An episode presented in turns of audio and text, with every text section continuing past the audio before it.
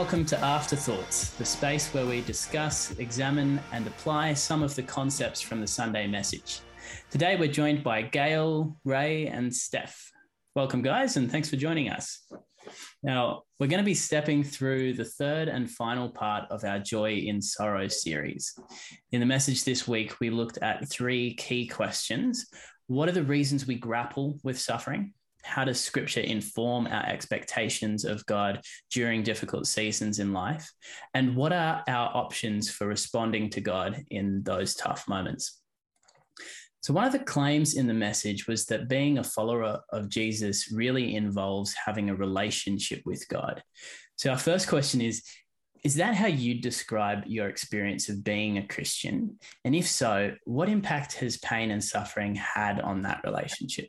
Yes, definitely. My relationship with Jesus is, uh, yeah, is a, my connection with Him is definitely a relationship, and it's like all relationships. It um, goes through many different phases, um, and uh, very much is affected by the things that happen to me in my life but it's a relationship which is always unfolding and which I find gets better and better over the years. Um, no doubt about that. He calls me to follow him, but he also calls me to work with him in relationship and um, to just delight in all the benefits that there are involved in that. There are times when, particularly during the most difficult times in my life, um, when he hasn't seemed all that close, when he's almost seemed absent. Um, I very clearly remember the time that um, I was diagnosed with cancer for the second time, um, when it was only, um, I was still only quite young. And uh, I was so devastated that it had come back. And I remember I sat down after I'd talked to all the children and they'd all gone to bed. And um, I, I thought, now look, what I need to do is read the Bible because I need that sense that Jesus is with me. And I just couldn't. The, the Bible said nothing to me. He was nowhere. And I remember I picked the Bible up and threw it across the room. I was just so devastated. And uh, it tore a hole in the blind. And I never mended that hole because it was always a reminder to me of um, that time when I had felt so far from Him because that closeness came back, of course, in no time um, during that uh, difficult time and afterwards. Um, I struggled with my relationship with him when Peter came into my life and when I, we had got serious and we were talking about getting married. And I just realized through the 15 years that I was a single parent that my relationship with Jesus had been a tangible thing. It had been so close. He'd been such a, a real partner to me and my guide with bringing up the children because I had needed him so much and my comfort. And I'd always talked everything over with him, and he was right there with me so much, so often. And I remember I said to Peter, How is this going to work? Because I feel like I've already got a partner and, um, you know, I'm taking you on board. And he said, It's okay. We will love him together and uh, that's been a great help to me that my relationship with with Jesus has shifted during this new marriage but it's got better because we do it together so Gail is the wise sage when it comes to this. Obviously, um, my my walk with God has been quite different. I'm, I, I have much less experience than Gail, um, but I kind of feel like God's a bit like that super keen, eager friend um, that I had from high school who when I went to like first into my first class at university, I thought, oh, I'm like rid of that friend. And then I got there and she was there. And then I went to the next class and she was still there. And um, she ended up becoming like my best friend.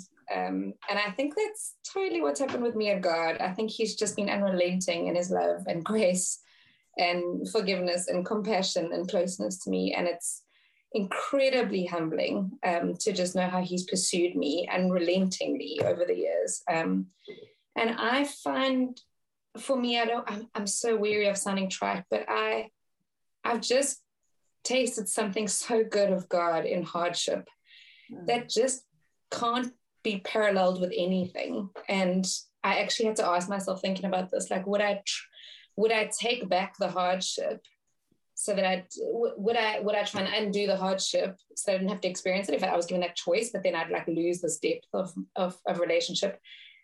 And I, I, honestly don't think I would. I don't think I would trade the the junk that life has thrown, um, because I've come to taste something. There's this amazing quote that anybody who knows me will know that I say that Um, I don't even know who said it. It was probably C.S. Lewis because he's he normally does all good good stuff. But it says, "In the cellar of suffering are some of God's choicest wines." And that has just been totally my journey with God. That in in the hardship, I've tasted just the best that this relationship has to offer. It has pushed me into a space of trust and submission that I have never been comfortable with, but that has just been a richness and a depth that I wouldn't I wouldn't trade for anything. So probably for me, I'm really grateful for hardship. I, I don't want more of it. Let me be clear. I'm not I'm not eagerly looking for more. That I probably should be. Um, but I've really known God just as as closer than a brother and closer than anybody in hardship as he sits on the floor with you when you're sobbing. He's the only friend that just doesn't ever leave you by yourself, which is just such a gift. And I think that hits the nail on the head in, in terms of what God is able to actually give us in that place mm. of suffering and um, the mm. richness that he's able to bring about in in those experience and it cuts across i think that cultural default that we have which is to just sort of assume that all pain is bad and and we're sort of trying to shape our lives for convenience and whatnot mm. but um yeah it's mm. very moving to hear um, how profound those experiences have been i didn't always think i guess i had a relationship with jesus i think when i first became a christian it was still quite a new concept to me. I think it, it was always that I saw Jesus or God as someone just there, and I never knew, I guess, how to access a relationship. Well, I never knew that I could have a relationship with Jesus, and I think that was something that will always continue to be um, a journey. The main question that I really struggled with quite early on was like where suffering and pain like sits in the world, and and how I go about in my life and how that impacts the people in my life, whether they're Christian or not Christian, because I find that that topic is really hard sometimes to to discuss when families when you know family members are going through something really tough and how my journey as a Christian and how my relationship with God impacts that and how I explain that to a lot of people. So I think I struggled quite a lot with that quite early in my Christian journey. And and and I guess it wasn't really until yeah, reading the Bible more and going really deep into what that looks like in trusting in a relationship with Jesus before I really knew that that relationship was something that I could rely on. Um, and look, I still struggle with it every day. Like I think it's just different seasons where um, you really trust God in your suffering and pain, but sometimes you also really question where that sits in your life. So I I, I work as a social worker and, and I see a lot of you know broken homes and a, a lot of I guess sin in the world, and sometimes I still struggle every day to see how that how that fits into God's plan or how that fits into people's lives. And I think that's something that I struggle with quite a lot and something that I continually try to give back to God. And, um, you know, and I wouldn't have that opportunity if I didn't have a relationship with Him. In the message, we looked at Romans chapter 5 to see how God uses suffering to provide us with that opportunity to grow and develop, something that we've sort of touched on um, already in our conversation so far. I, I was wondering if if anybody has some uh, specific examples of of ways that uh, you feel like God has grown you through challenging life seasons. yeah, after I became a Christian, I think one of the the greatest things that I under, understood very quickly was that God has a plan for my life. And like that concept had never occurred to me before. Um, but I found that very reassuring because when I became a Christian, my life was kind of in tatters in different ways. I was in a um, marriage that was falling apart and I had three little children.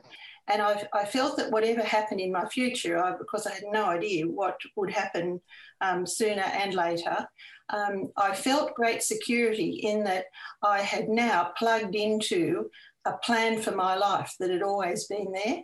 And that plan was made by someone infinitely greater than me. Lining that up with the fruits of the Spirit, as I learned about the fruits of the Spirit, I realized that the two converge, that um, as, um, as my character is molded and as the Holy Spirit, Jesus in me, goes to work, he will work the fruits of the Spirit. He'll change my character to suit the circumstances that are coming and that do come. And not only will He do that, but He'll grow that character, that Christian character, through the circumstances. And I think when I look back now over um, well, I guess I've had four cancer battles, and um, what I live with now is ongoing challenge. I don't call it suffering, but the last cancer has left me with physical problems that I will have all my life. You know, I'm in and out of hospital quite a bit. But I think that um, what I've grown in is resilience and in peace and in things like um, having a sense of wonder like I'm just, I'm so amazed to even be here. Every day I'm, I'm amazed to be alive. And what that does for you is gives you gratitude. It means that I have a grateful and positive attitude to life. And I see that as a whole process of growing through suffering. I mean, I, I wouldn't have chosen the things that have happened to me for a minute, but I can just see so much in terms of uh, character that I haven't done that has emerged through them and things that I enjoy. Like I love having a sense of wonder. I don't ever want to lose it. And I love having a, a grateful heart. I'm so grateful. Every day I'm just I'm, I'm just amazed, not just to be here, but to be married to a wonderful person and to have wonderful kids. They've emerged from it so strong and things like that. I'm always finding things to be grateful for. And I think that's just, it's kind of a, an amazing positive that can come out of um, well, in terms of growth that can come out of, of many hard years, which which is unique, I think, to Christians. It's yeah, it doesn't happen normally. Yeah, I mean, like I think um, for me, it's having that trust regardless of of what I'm going through.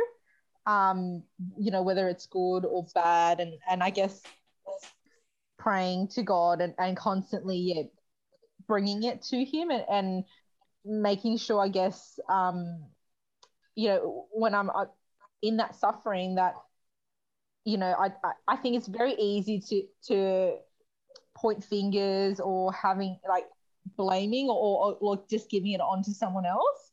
And, and and I think that's something that I will continue to struggle with always. And I think that's something that, yeah, like that praying and, and constantly going to God and, and I guess even bef- being before Him and making sure that, yeah, my heart is in the right place and um, trusting him in the plan that he has, and you know, without, I guess, straying from from what he has already provided in my life, I think is something that I hold quite fast to. Mm. Well, thanks so much, guys. I'm just really humbled that you would uh, share so much of yourselves with us this evening. Uh, really appreciated that and your generosity with your time as well. Um, so, thanks everyone for joining us. This has been Afterthoughts. Special thank you to Gail, Ray, and Steph. And if you missed the Sunday message, please check it out on our YouTube or podcast channels, and we'll see you guys soon.